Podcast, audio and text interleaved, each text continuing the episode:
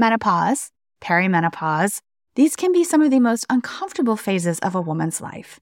If you find yourself in either of these, well, Hormone Harmony is here for you. Hormone Harmony capsules contain science backed herbal extracts called adaptogens. Now, here's the beauty about adaptogens they help the body adapt to any stressors, like chaotic hormonal changes that happen naturally throughout a woman's life. Happy Mammoth, the company that created Hormone Harmony, is dedicated to making women's lives easier. And that means using only science backed ingredients that have been proven to work for women. They make no compromise when it comes to quality, and it really shows. And get this Hormone Harmony isn't just for menopause. Any woman with symptoms of hormonal imbalances can take it, but it is perfect for those horrible menopause symptoms that put a woman's life on hold. And for a limited time, you can get 15% off your entire first order at happymammoth.com. Just use the code DRESSED at checkout. That's happymammoth.com and use the code DRESSED for 15% off today. April, Mother's Day is just around the corner. Do you know what you are doing for your mom this year? I sure do. This year, I'm gifting her My Life in a Book, which is this very cool service that will allow her to turn her life stories into a beautiful printed book, complete with her own photos of significant moments in her life.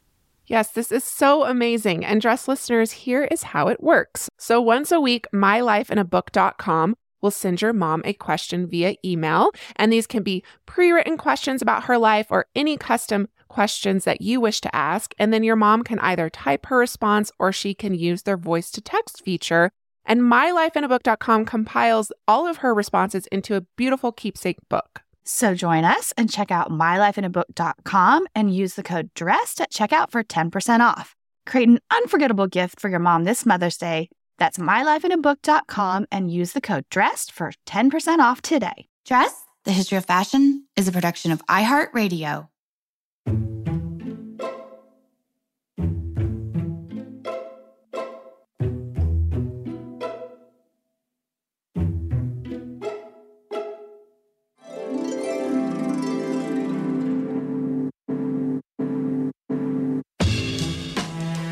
With over 7 billion people in the world, we all have one thing in common.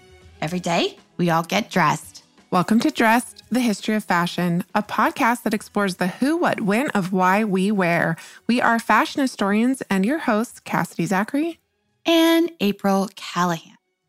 Cass, as much of our audience knows by now, you recently had your first baby, baby Leo. And alas, you have entered the inner sanctum of the joys of motherhood. So, how are things going presently? Things presently are going very well. He's getting, he's about four months old now, and he's super squishy and chunky and adorable. So, things are going very well. Thank you for yes. checking in. the cutest little fat rolls on his arms. Yes. I love them. Dimpled knees and elbows. So, we're in love and having a blast. Well, you know, um, watching your pregnancy from afar was fascinating for me. Actually, very rarely did you ever send me photos of your growing belly. And we're always video chatting. So I saw you but rarely did I get to see the physical changes to the lower portion of your body. But what I did see, however, was the growing amount of baby stuff that was slowly accumulating over time behind you in your home office. yeah, we're constantly joking, right? I'm like, oh, look, there's the baby bath and there's the crib. And it was just, yeah, a massive, a massive amount of stuff. Um, it's kind of amazing how much you accumulate, willingly or not, because people give you a lot of things you don't ask for when you're preparing for a baby.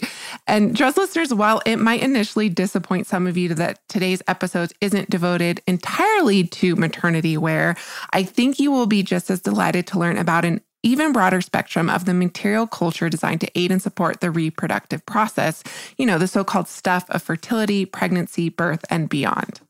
And while these objects, which fill many of our homes and shape some of our daily lives, you know, they are evidence of one of the most universal of human experiences. And yet, they are very rarely subjected to the lens of scholarly inquiry. But this is exactly what we're going to tease out today. As our guest note, quote, design history must go beyond the physical walls of the museum or the printed page to consider, as this project does, the social, scientific, and political implications of objects. Which we all know we love on. So today we are so thrilled to have design historians Michelle Millar Fisher and Amber Winick join us. Michelle Millar Fisher currently serves as the Ronald C. and Anita L. Wornick Curator of Contemporary Decorative Arts at the Museum of Fine Arts Boston. And Amber Winick is fresh off her second Fulbright Award. And in addition to her MA in Design History, she also holds degrees in Child Development and Cultural Anthropology. And they are the co creators of the Designing Motherhood exhibition currently on view at the MassArt Art Museum in Boston. And that is on view through the end of this year, 2022. So, Michelle and Amber, we cannot wait to learn more. Welcome to Dressed. Ladies, a very warm welcome to Dressed to you both. Thank you. Thanks for having us, April. Yes, thank you, April. Yes, of course. I'm very excited about our conversation today. And um, before we dive into our topic at hand, which I'm sure has perked the interest of more than a few of our listeners who have children, I'm hoping that you both might introduce yourselves and also speak a little bit about your career paths to becoming design historians. Absolutely. We are one brain at this point in time. So ask each other at the beginning of these conversations is, do you want to go first or shall I? um, yes, yeah. Um, tried and true. I'd be happy to go first, actually. So I'm Amber. I am a design historian and writer um, based in New York's Hudson Valley. And yeah, my path to becoming a design historian, you know, it's funny because tomorrow is actually my dad's birthday and he's been gone for 12 years now. Um, but I've actually been reflecting on how much being his daughter has helped shape my path to becoming a design historian. Um, my dad, Bruce, actually had retinitis pigmentosa, which made the cells in the retina break down slowly over time, causing vision loss. And RP is a genetic disease that people are born with. And my dad's vision declined significantly during my childhood. So he was legally blind by the time I was a teenager. But despite his blindness, my dad was a super visual person. And he grew up in Brooklyn and spent a lot of his young life going to places like the Metropolitan Museum of Art and other other um, collections. And I think as his vision declined, artwork, objects, museums, these became super important touchstones for him and something that we really, really shared. And, uh, you know, I think a core part of our dynamic was going to see things together. So, museums, antique stores, uh, gardens. I grew up in Miami, so tons to look at in terms of deco architecture. And yeah, my job was really to describe what I was seeing for my father, and we discussed them. So we talked about the way that they looked, like the formal elements like color, shape, and texture, but we'd also talk about historical context, cultural, religious, political forces that helped shape the way things came to be in the world. And I'm convinced that I developed a love of design and material culture as a result. Bruce actually passed away the first week of my graduate school uh, for design history, and I really carry him with me throughout my career. And it's funny actually because I was pregnant with my first daughter, Alice, when I graduated. So that led me to work on a very early, early iteration of designing motherhood. So family members have definitely helped shape every aspect of my career. And I know that's true for you as well, Michelle. Yeah, absolutely. I love that story. Um, Amber, I would say my mom had a similar helping hand in where I've ended up now. I went to school to study English and Scottish literature, and I really didn't have a conception of museums, of a curatorial career. Of I didn't even really know what art history was or design history was. My mom uh, did not get an education. She left school at 15 and I was very, very gung ho about her three children. I'm the eldest, getting um, a little bit more than she did. And so she really encouraged us. And a lot of what she would do was take us to National Trust properties at home. And so, uh, much like Amber and her dad, Bruce, my mom, um, Ellie, and I and my two siblings would go look at the ways that other people lived. Um, being able to see inside the front room of Thomas Hardy's house, or go to the Sissinghurst Gardens, or uh, you know, go see something much fancier like a Scottish castle. It was a way to look at the material culture of everybody's lives and everyday lives, and I loved that. I did not know you could study it until I met an amazing design historian when I was 19 years old at Glasgow University called Juliet Kinchin, and she changed my life. Um, she showed me what design history was. The classes were much smaller. I absolutely loved it. She uh, told me about something called graduate school and that I could scholarship to go. Um, and uh, then eventually I ended up working for her and Paola Antonelli at MoMA. And so I learned what it was to be a curator of this kind of work. So uh, that is sort of a brief way of ending up there. Although I will say, and I think it's the same for Amber, it took a lot of twists and turns. It was not a linear career path by any means.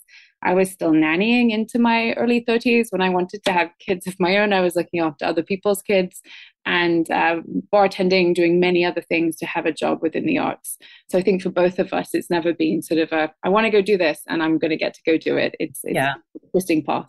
Yeah, I think that's a I think that's a common scenario with a lot of us who work as design or fashion historians. I like to call it the fashion historian hustle, where you have like five jobs until like maybe like 10 years into your career and you're like, "Okay, now I can quit 3 of these jobs and I'll only have 2." that was an affirmative yes, I think from both of us. I love the fact that your career paths involved both of your parents, um, which kind of pulls us into this particular project, of course. And it was a real labor of love. And I'm going to state for the record that that pun was fully intended.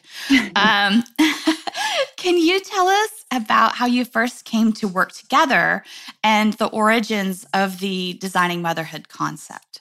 Yeah, absolutely. I mean, our first meeting happened at my house of all places because we were celebrating a mutual friend of ours, Jessica, also somebody who studied design, uh, having her baby shower. And Amber brought a really amazing cake. Jessica introduced us, uh, said, Oh, you both really like some of the same things. You should talk we probably waited about a year to be able to go out to dinner with one another also with jessica actually maybe it's because she just had a child so she needed a moment um, before she was able to take some time to go have dinner but either way, we hit it off and realized that we had a very shared passion for this area of design as it connected to this whole arc of human reproduction, and also a deeply shared experience in trying to find space for that passion and often failing to have people find it as interesting as us or to um, not think about it as taboo. But Amber, which parts of that story have I left out of our meeting? No, that was a beautiful, a beautiful rendition. Um, one of the things that kind of brought us together was the fact that we were both independently thinking in this space. Um, Michelle was at MoMA at the time and thinking a lot about period technologies and um, breast pumps. And I had just been, you know, trying to make a writing project out of uh, maternity clothing. Mm. I found that such a rich area to unfold histories about medicine and women's bodies and attitudes about birth and pregnancy. So yeah, I mean, I think uh, we just we hit it off. You know, it happened very naturally. And every time that we connected, either in person or over the phone, it was just and this and this and this and those early you know we had like slips of paper like taped to the wall and ideas for how our collaboration could be structured and really spent, I would say, like uh, the better part of a year kind of talking about what it is, what it could be before anything really got super serious, right? Um, and I think that long kind of runway was extremely helpful for helping shape what it was because I mean, I feel very proud of the the structure mm-hmm. of the book and just how we've come to think about things. And I think it was giving ourselves that long gestational period, pun totally att- intended there too, uh, really develop it and uh, make it ironclad.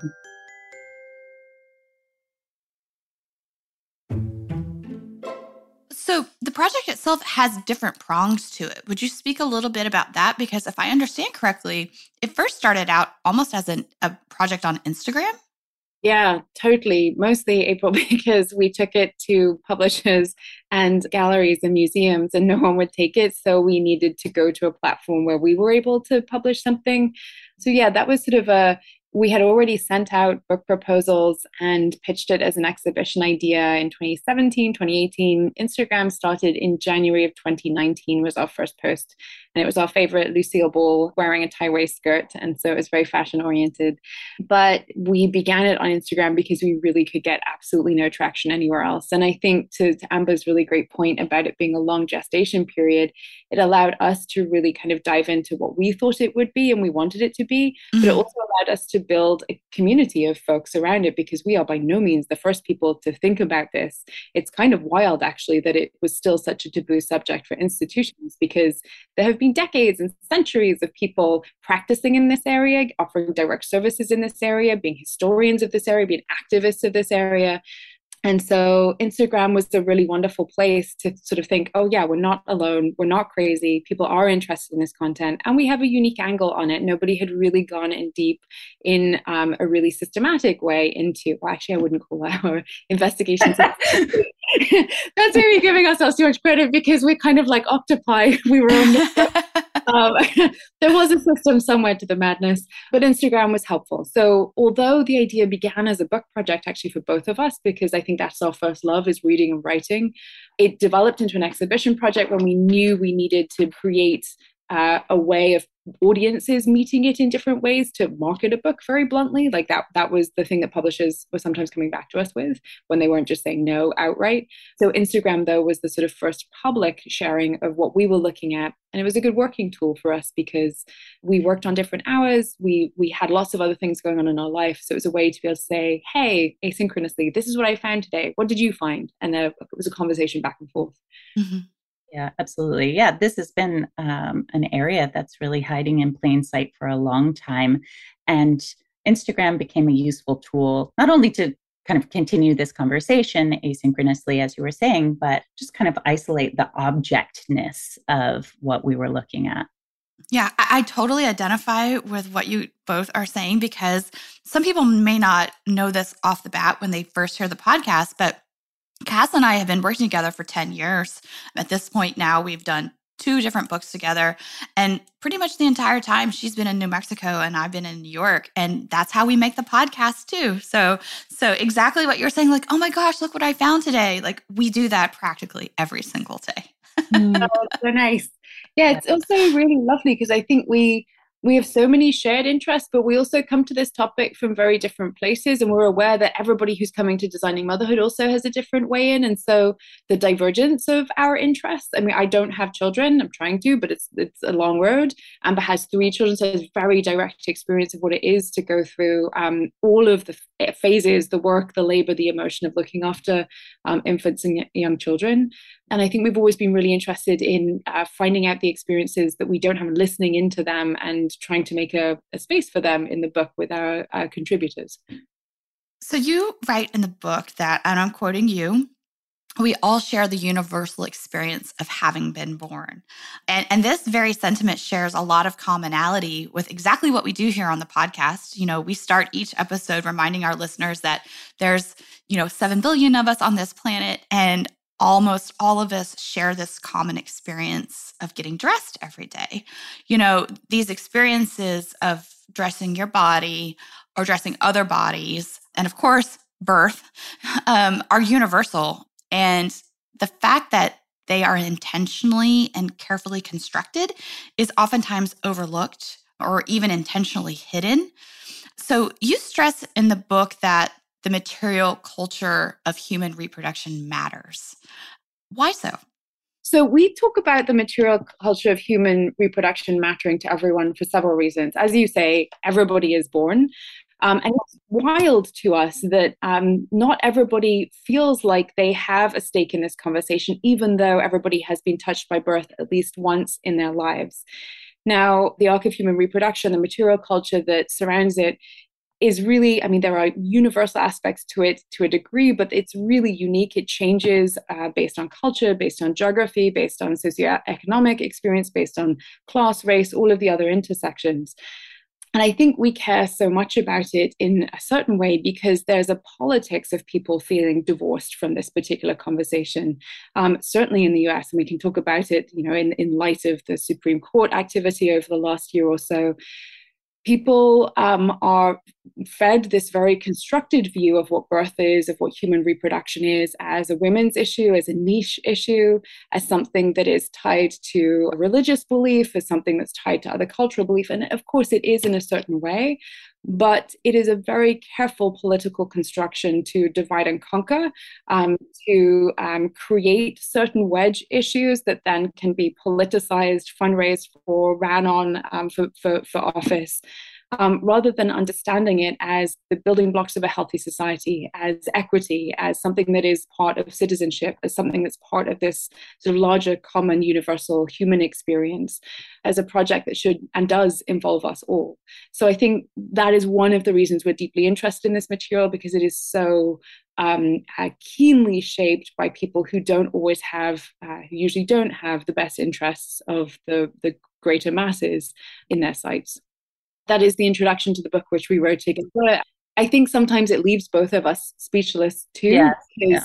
it's just like how how can this be like how is it still allowed that this is so inequitable as a system that is so manipulated in mm-hmm. the way we come to these experiences um, it still like really makes me so sad every single time we think about like the Build Back Better bill and that lousy tiny four weeks of paid family leave that was knocked out of it because it's still so impossible for people to understand that that is one of the foundational needs that we have in this country to have equity in terms of people getting paid for labor, uh, the labor of, of raising our next citizens. So, I mean, I'm really happy to hear about student debt and all of those other things, but this is equally, if not more important as an issue. It touches absolutely everyone. Not everyone has had a college experience, um, uh, everyone has been born. Yeah. So we've mentioned the book um, here now a couple times, and it features more than 100 specific designs, which is amazing. Clearly, we are not going to be able to cover all of them today. So, what we are going to do is focus most of our attention on the wearable designs that you touch on. But before we do, uh, would you tell us a little bit about how you structured your investigation and also some of the science and technology themes and concepts that you explore?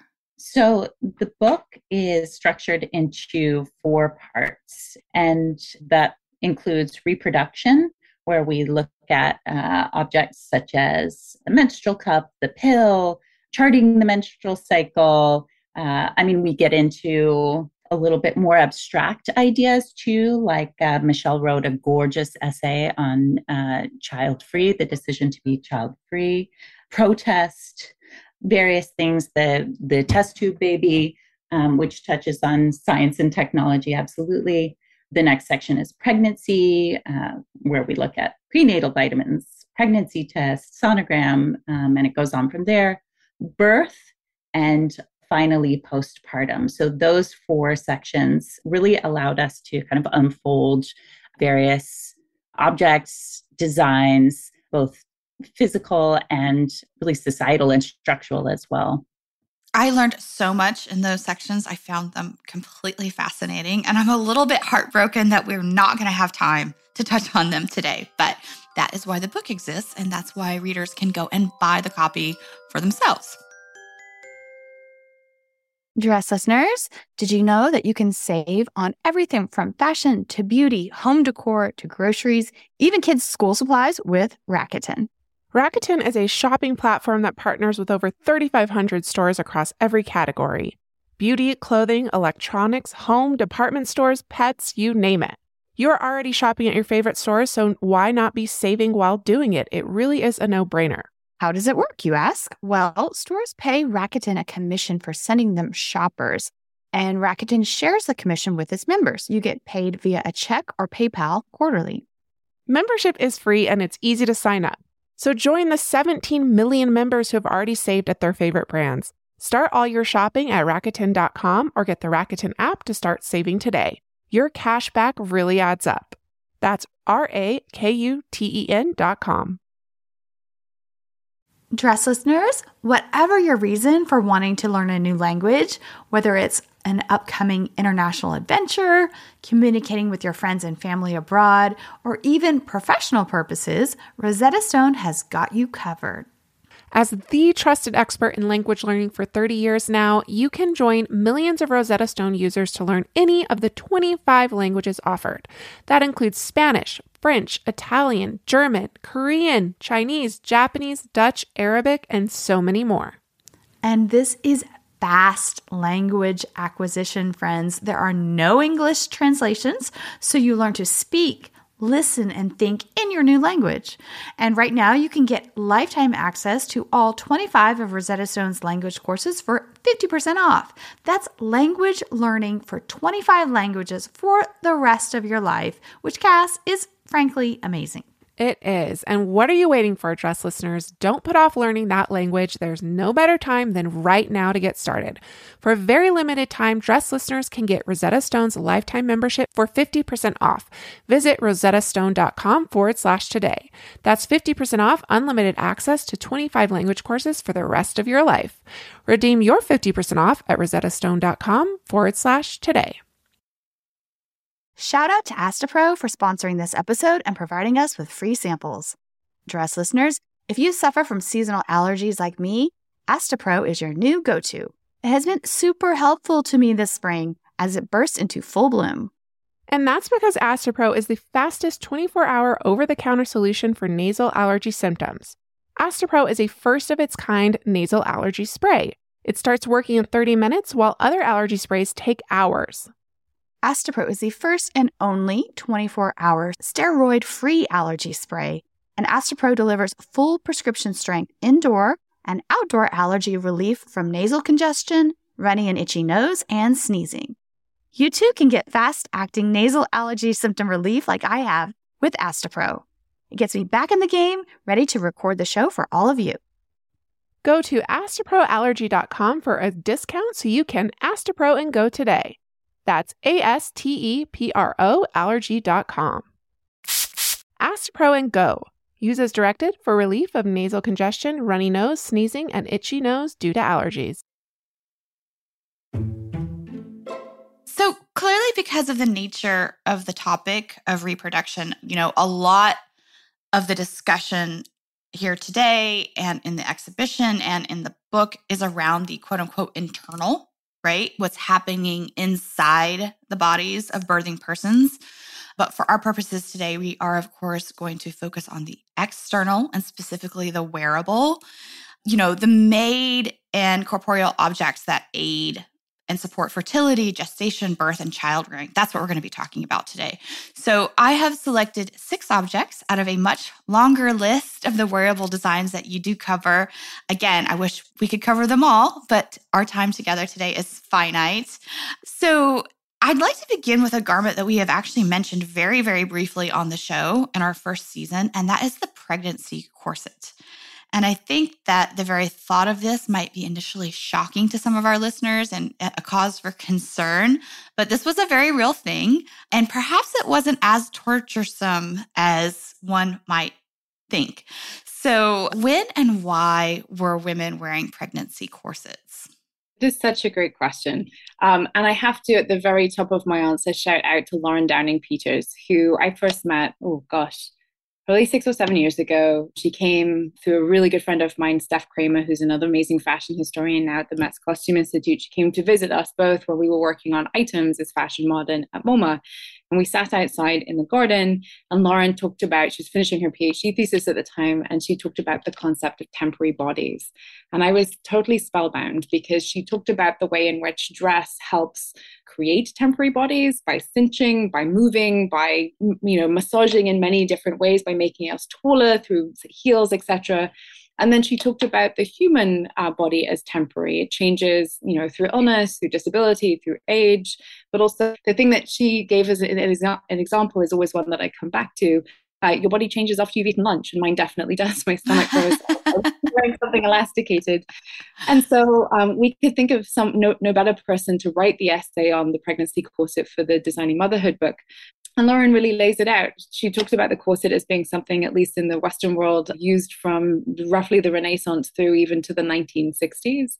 And in pregnancy used because, much like it has always been, for most people, pregnancy is not a condition that can be luxuriated in. You're back out to work, even if you are, you know, gestating and doing all of the labor of growing a human.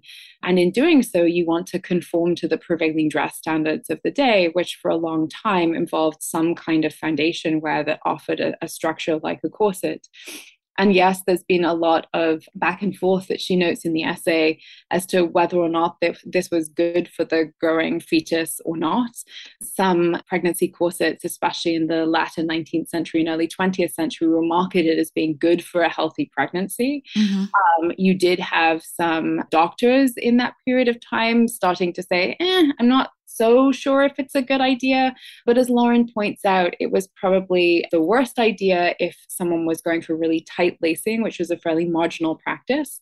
And so, yeah, it was there because, much like many other sort of external wearables and external accoutrements of pregnancy, when you were pregnant, you just had to get on with it. And so you needed to get dressed still. And of course, it was part of getting dressed. Yeah, and, and very much so at that time, and specifically in the 18th and 19th century, there was a morality aspect to wearing the corset. Yeah. Yeah. Vogue actually in I it's I think it's like 1918, 1920ish, not talking about the pregnancy corset, but talked about maternity wear as a miracle of concealment because being pregnant was a literal sign of sex. And mm-hmm. that was not something that was palatable. And so it was to be concealed. Um, even up until, you know, Lucille Ball and the tie-waist skirt, I always love the um, smock top that uh, goes as part of that two-piece because it makes you look like a toilet roll. um, and it is such a difference to the role models that I think we grew up with. I remember the Spice Girls on stage in their 20s when I was a teenager, and two of them were pregnant and they were totally showing their bumps. And this was a moment in time where it, changed radically, I think, um, for public presentations of pregnancy. We have a chapter on that in the book. But yeah, the corset was at the time part of the morality code. Yes, absolutely. You also write in the book that, quote, designing motherhood affirms that there is no monolithic experience for birth for any of the humans involved in the equation. And I really enjoyed learning about some of the pregnancy traditions practiced around the globe that I was not familiar with. So, much like the pregnancy corset that's, you know, physically supporting the body, the faja is part of a ceremonial practice in Spanish speaking countries in the Americas. And you also point out that its practical aspects show up in cultures around the world, in addition to that. So, what is a faja and how are wraps of this type used in Latinx cultures and beyond? Yeah, so the faja actually comes from the Latin word fascia, which is a thin casing of connective tissue that surrounds uh, and holds organs, blood vessels, bones, nerve fibers, muscles in place, basically the material that keeps everything in place within the body. And the faja really acts as an external object. Faja in Spanish speaking Latinx and indigenous culture is any piece of woven fabric used to wrap or bind. Uh, so traditionally, faja was used as part of la cerrada, which is a closing ceremony that represents a symbolic closing after the birth and it prepares the postpartum person to re-engage with the rest of the world after they've had their period of rest.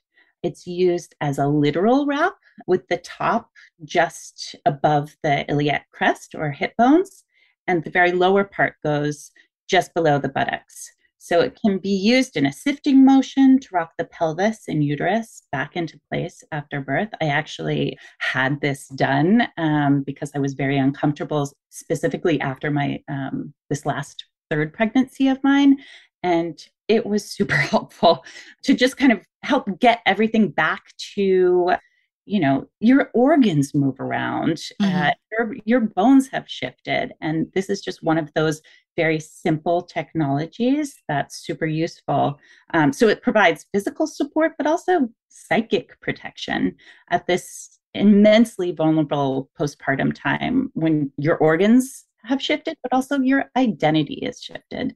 And this is a design we really see across cultures. There's the Malaysian bengkung, the Japanese sarashi, and it's practical in that it provides warmth, which is something that the postpartum body needs with all of its loss of blood. And it affects the way that we engage our muscles, reminds us to move in ergonomic ways. You know, the word faja is used for a great many things.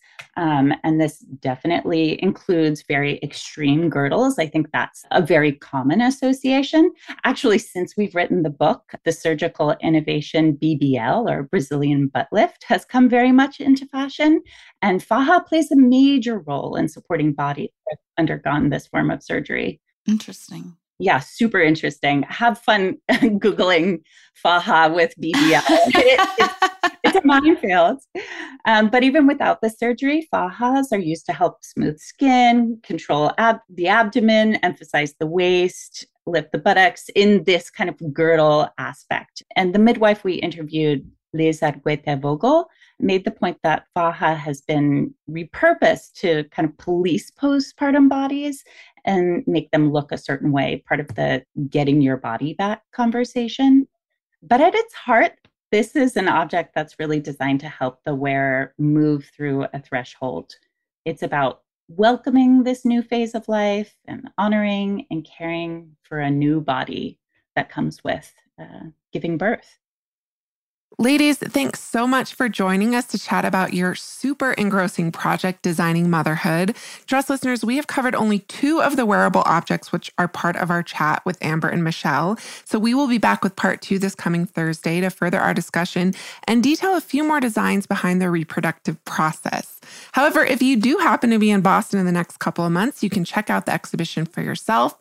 It's currently on view at the MassArt Art Museum. Designing Motherhood is its name, and it runs through December 18th, 2022, before it travels on to the Bill and Melinda Gates Foundation in Seattle, Washington.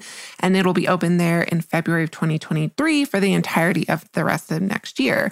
For those of you who might not make it to the East or West Coast to visit the exhibition in 2022 or 2023, please check out the wonderful exhibition catalog for Designing Motherhood. There are so many incredible stories behind the material culture of reproduction detailed there.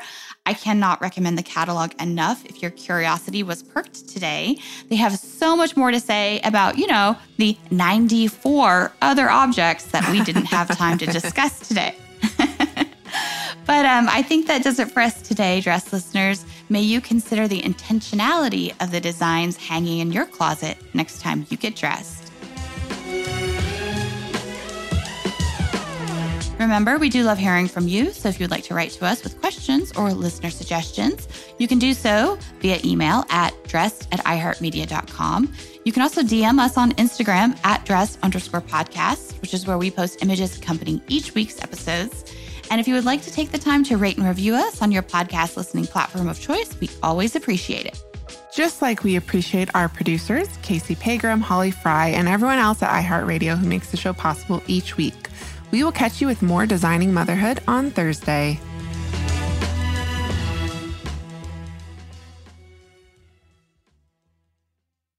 Dressed the History of Fashion is a production of iHeartRadio. For more podcasts from iHeartRadio, visit the iHeartRadio app, Apple Podcasts, or wherever else you listen to your favorite shows. You know how to book flights and hotels. All you're missing is a tool to plan the travel experiences you'll have once you arrive. That's why you need Viator. Book guided tours, excursions, and more in one place. There are over 300,000 travel experiences to choose from, so you can find something for everyone. And Viator offers free cancellation and 24 7 customer support for worry free travel. Download the Viator app now and use code Viator10 for 10% off your first booking in the app. Find travel experiences for you. Do more with Viator.